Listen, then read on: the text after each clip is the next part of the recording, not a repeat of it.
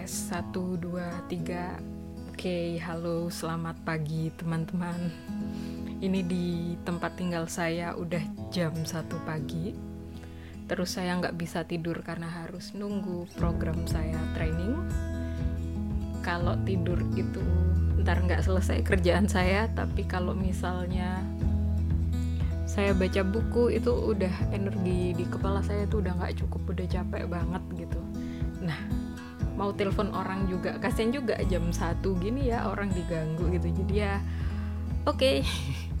ini kayak nelen kata-kata saya sendiri ya. Dulu saya bilang kalau saya nggak suka podcast tapi ternyata emang dasarnya suka sharing. Jadi ya eh, nggak apa-apa deh saya pakai podcast buat ngobrol bareng kalian gitu ya sesekali. Biar nggak via tulisan terus. Dan saya juga pengen latihan biar enak gitu kalau ngomong speaking. Uh, sekarang apa sih topik yang perlu kita omongin? Saya tadi tuh nulis tentang wanita karena hari ini juga uh, International Women Day IWD gitu ya. Jadi uh, banyak banget di timeline saya tuh orang ngucapin selamat hari wanita internasional gitu. Jadi uh, ya senang aja sih ada yang ngucapin kayak gitu karena dari situ tuh kita uh, saya ngerasa gitu loh bahwa sekarang tuh uh, banyak orang yang punya awareness tentang uh, bagaimana bikin lingkungan yang suportif untuk perempuan kayak gitu. Nah, balik lagi ketika kita ngobrolin soal perempuan, saya kadang-kadang itu ya gimana ya? Agak jengah alias males juga sih kalau misalnya ditanyain tentang perempuan. Kadang-kadang tuh males banget jengahnya kenapa? Karena dari dulu sampai sekarang itu pertanyaannya sama. Tapi kalau misalnya kita nggak bahas juga kasihan gitu loh. Masa dari dulu persam uh, permasalahannya tuh kayak nggak selesai-selesai gitu. Di inbox saya tuh sering banget ada pertanyaan gimana sih uh, pendapat saya tentang feminisme. Kemudian kalau nggak gitu ada yang nanya lagi gimana sih kita itu ngilangin insecure kita sebagai perempuan yang di atas 25 tahun kita tuh belum merit gitu. Terus ada lagi yang nanya bagaimana sih sebagai perempuan biar kita itu kalau misalnya mau kerja di engineering kita itu bisa survive di sana? So many question about women. So uh, saya juga kadang-kadang mau ngetik itu uh, kok panjang banget gitu ya. Jadi ya sekarang aja sih pengen saya bahas.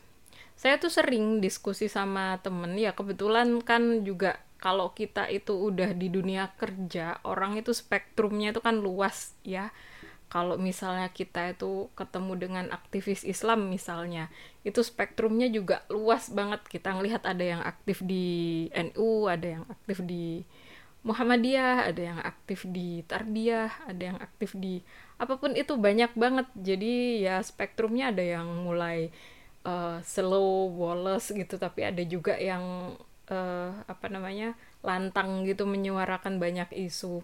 Saya sih sebenarnya bukan tipe orang yang lantang banget ya karena saya juga nggak suka konflik. Tapi kadang-kadang saya sendiri tuh suka aja kalau misalnya ngobrol sama orang dan orangnya itu sama-sama kalem gitu.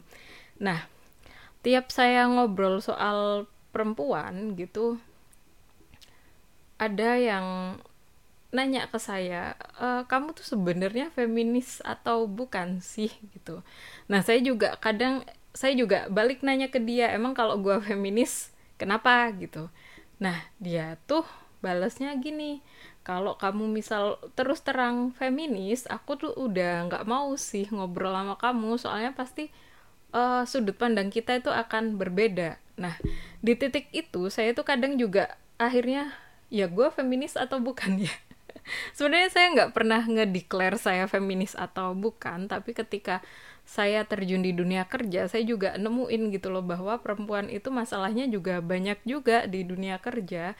Dan ini nggak fair kalau misalnya kita itu nggak membicarakan masalah itu dengan tenang tapi langsung tutup kuping. If you if you talk about women it means you feminist and I don't want to talk with you gitu. Jadi kadang-kadang itu kayak gitu gitu loh. Ada yang kalau misalnya kamu itu bicara soal perempuan berarti kamu feminis dan saya itu nggak mau ngobrol sama kamu. Itu yang agak susah. Jadi kadang saya ketika saya bilang oh aku nggak feminis kok gitu itu kadang-kadang ya bukan berarti saya malu juga ngakuin feminis atau bukan berarti saya kok gimana gitu enggak. Cuman saya kadang pengen ada dialog gitu loh dan sebenarnya ketika dalam proses dialog itu saya juga nggak ada tanggungan gitu loh untuk nyuruh kamu biar ikut pikiran saya Kenapa? Karena saya juga orang biasa, bukan nabi gitu. Kalau nabi kan emang disuruh uh, dakwah gitu. Kalau saya mah ya udah saya mah cuman remah-remah rengginang gitu loh. Cuman kadang-kadang memang saya ngerasa perlu ada dialog itu biar kita itu bisa mikir bareng-bareng gimana sih kita itu bis bisa bikin support system yang baik sehingga ketika kita mau berperan di ruang privat atau berperan di ruang publik itu kita ada rasa aman sendiri.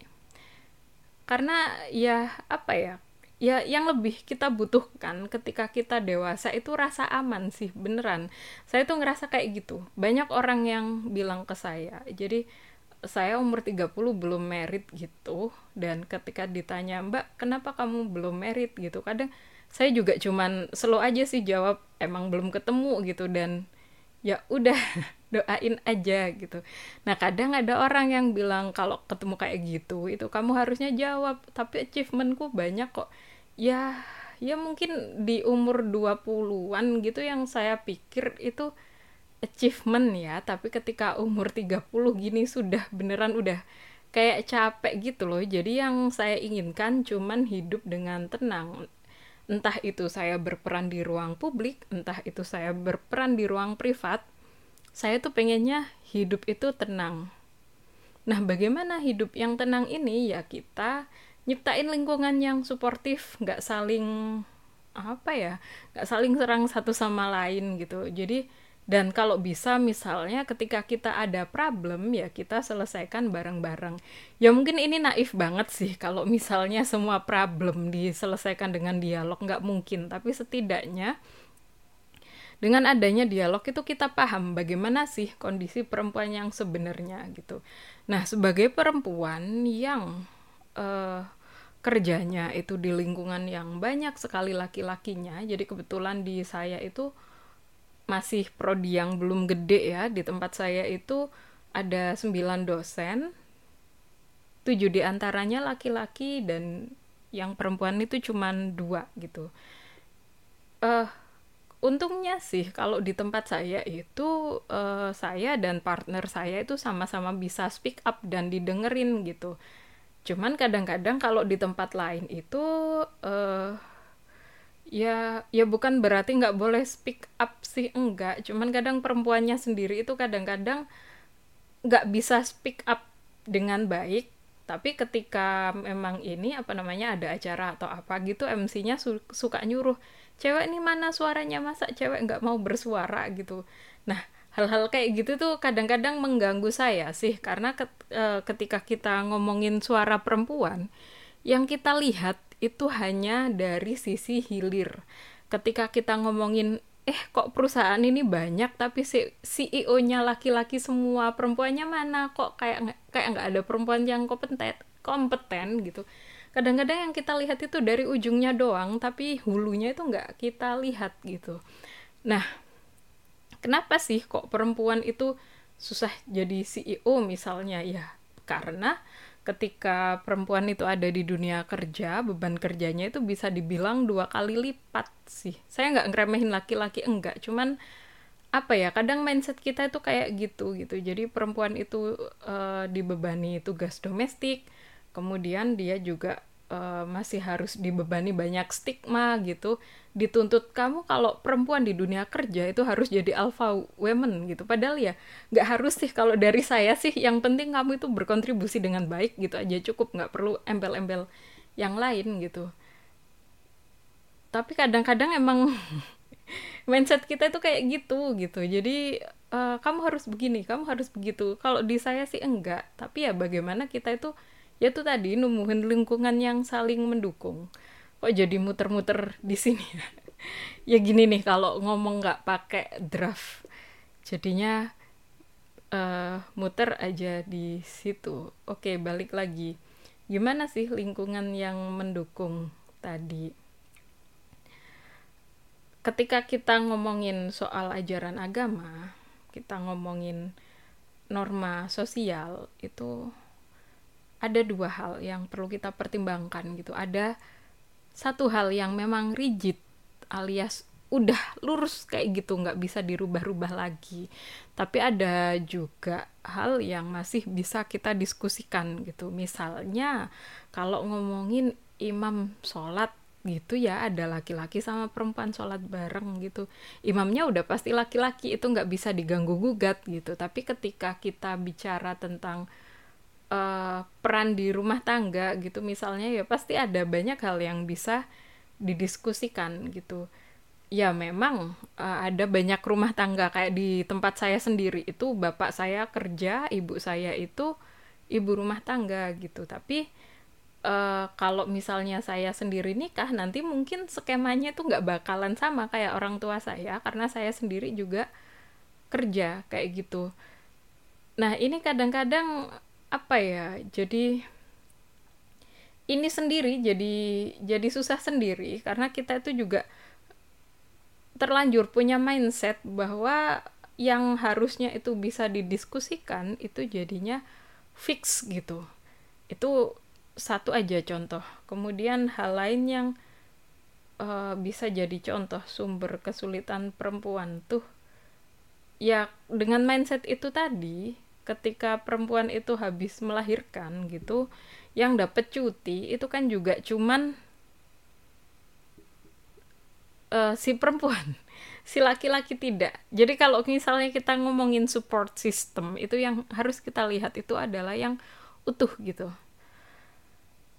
Uh, perempuan itu kalau misalnya habis ngelahirin itu kan pasti pasti banget butuh masa di mana dia itu harus adaptasi dulu dengan kondisi gitu kalau misalnya uh, proses adaptasi ini nggak berjalan dengan baik itu biasanya entah jadi baby blues atau kayak gimana. Temen saya tuh banyak yang kayak gitu gitu.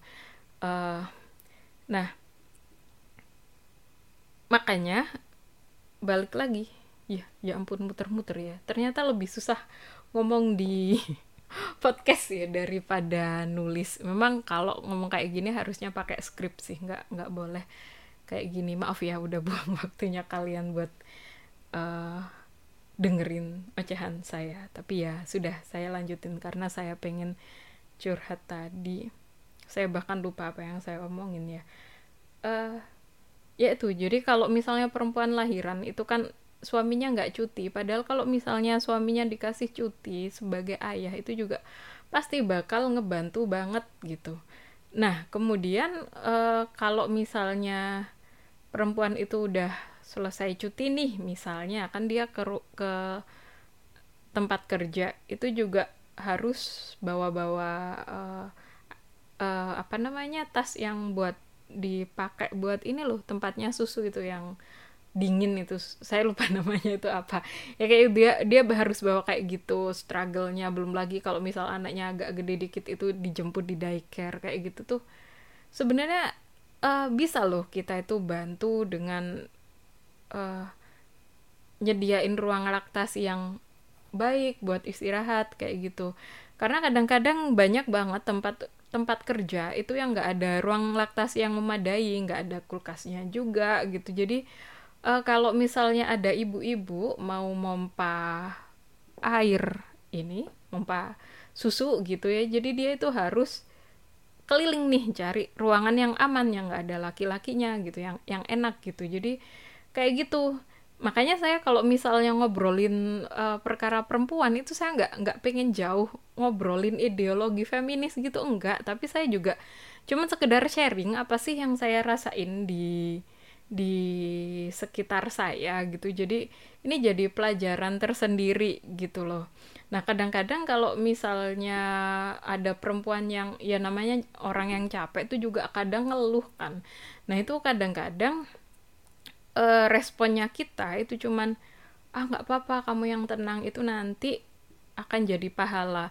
Padahal sebenarnya kalau misalnya masyarakat ini mau sedikit saja menggeser mindset, keluhan-keluhan kayak gitu tuh sebenarnya bisa banget loh kita kurangin dengan menciptakan support system tadi gitu. Makanya kalau misalnya bicara tentang kenapa sih kok wanita itu susah banget di dunia kerja, itu sebenarnya bukan karena aturan agama sih menurut menurut saya loh ya. Karena saya sendiri kan juga dibesarkan di keluarga ya muslim gitu loh dan beliau uh, ayah saya juga ngebebasin saya banget buat milih gitu buat milih jadi apa gitu dibebasin tapi ternyata uh, apa ya mindset di ruang publik mindset masyarakat di ruang publik itu ternyata masih belum mendukung perempuan untuk bisa lebih beraktivitas dengan nyaman di ruang publik.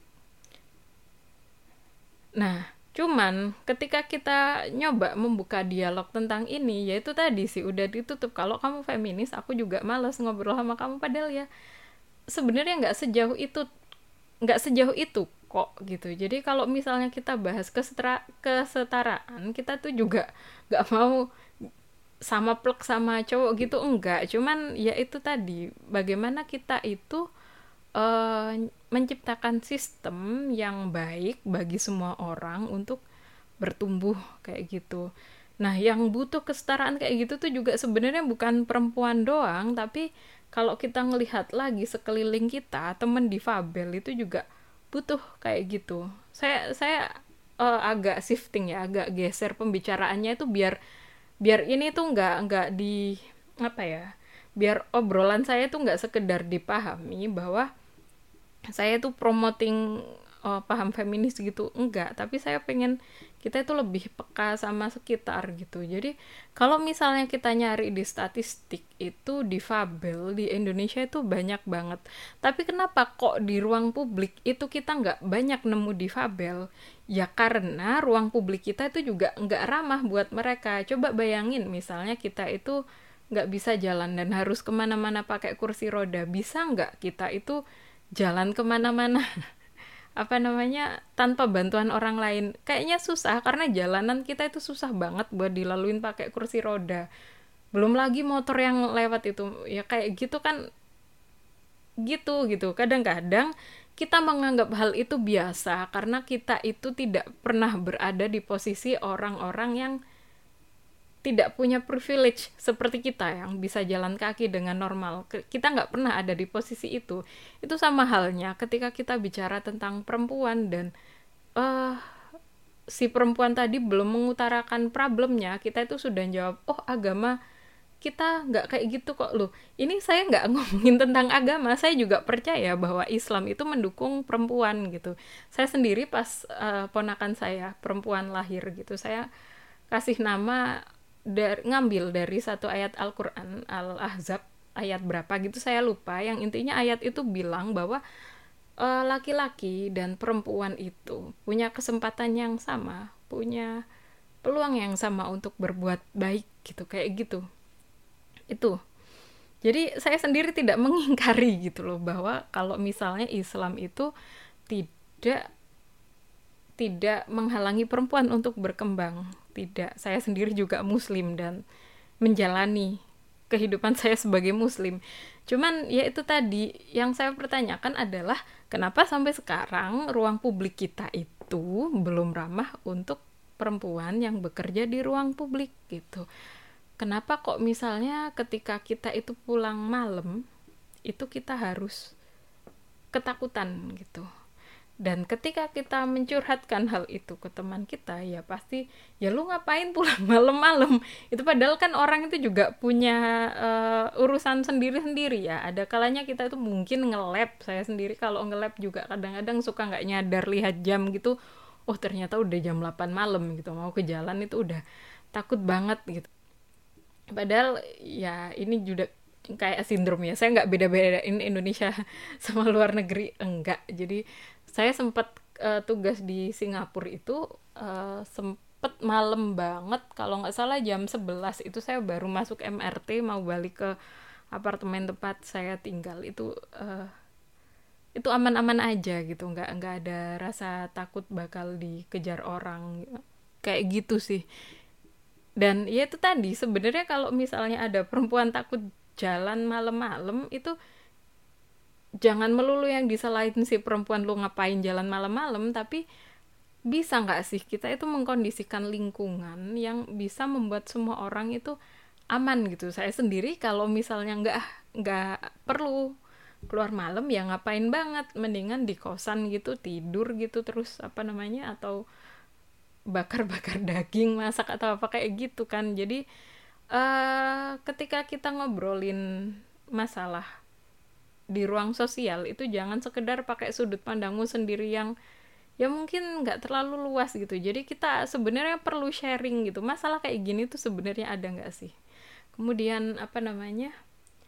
Kalau orang bicara A itu apakah kita berarti bisa langsung menarik kesimpulan ke B? Kalau kamu dukung uh, kalau kamu bicara perkara perempuan oh berarti kamu dukung feminisme dong. Oh berarti kamu habis ini gerak apa namanya dukung gerak LGBTQ dong. Oh berarti kamu habis ini gini dong.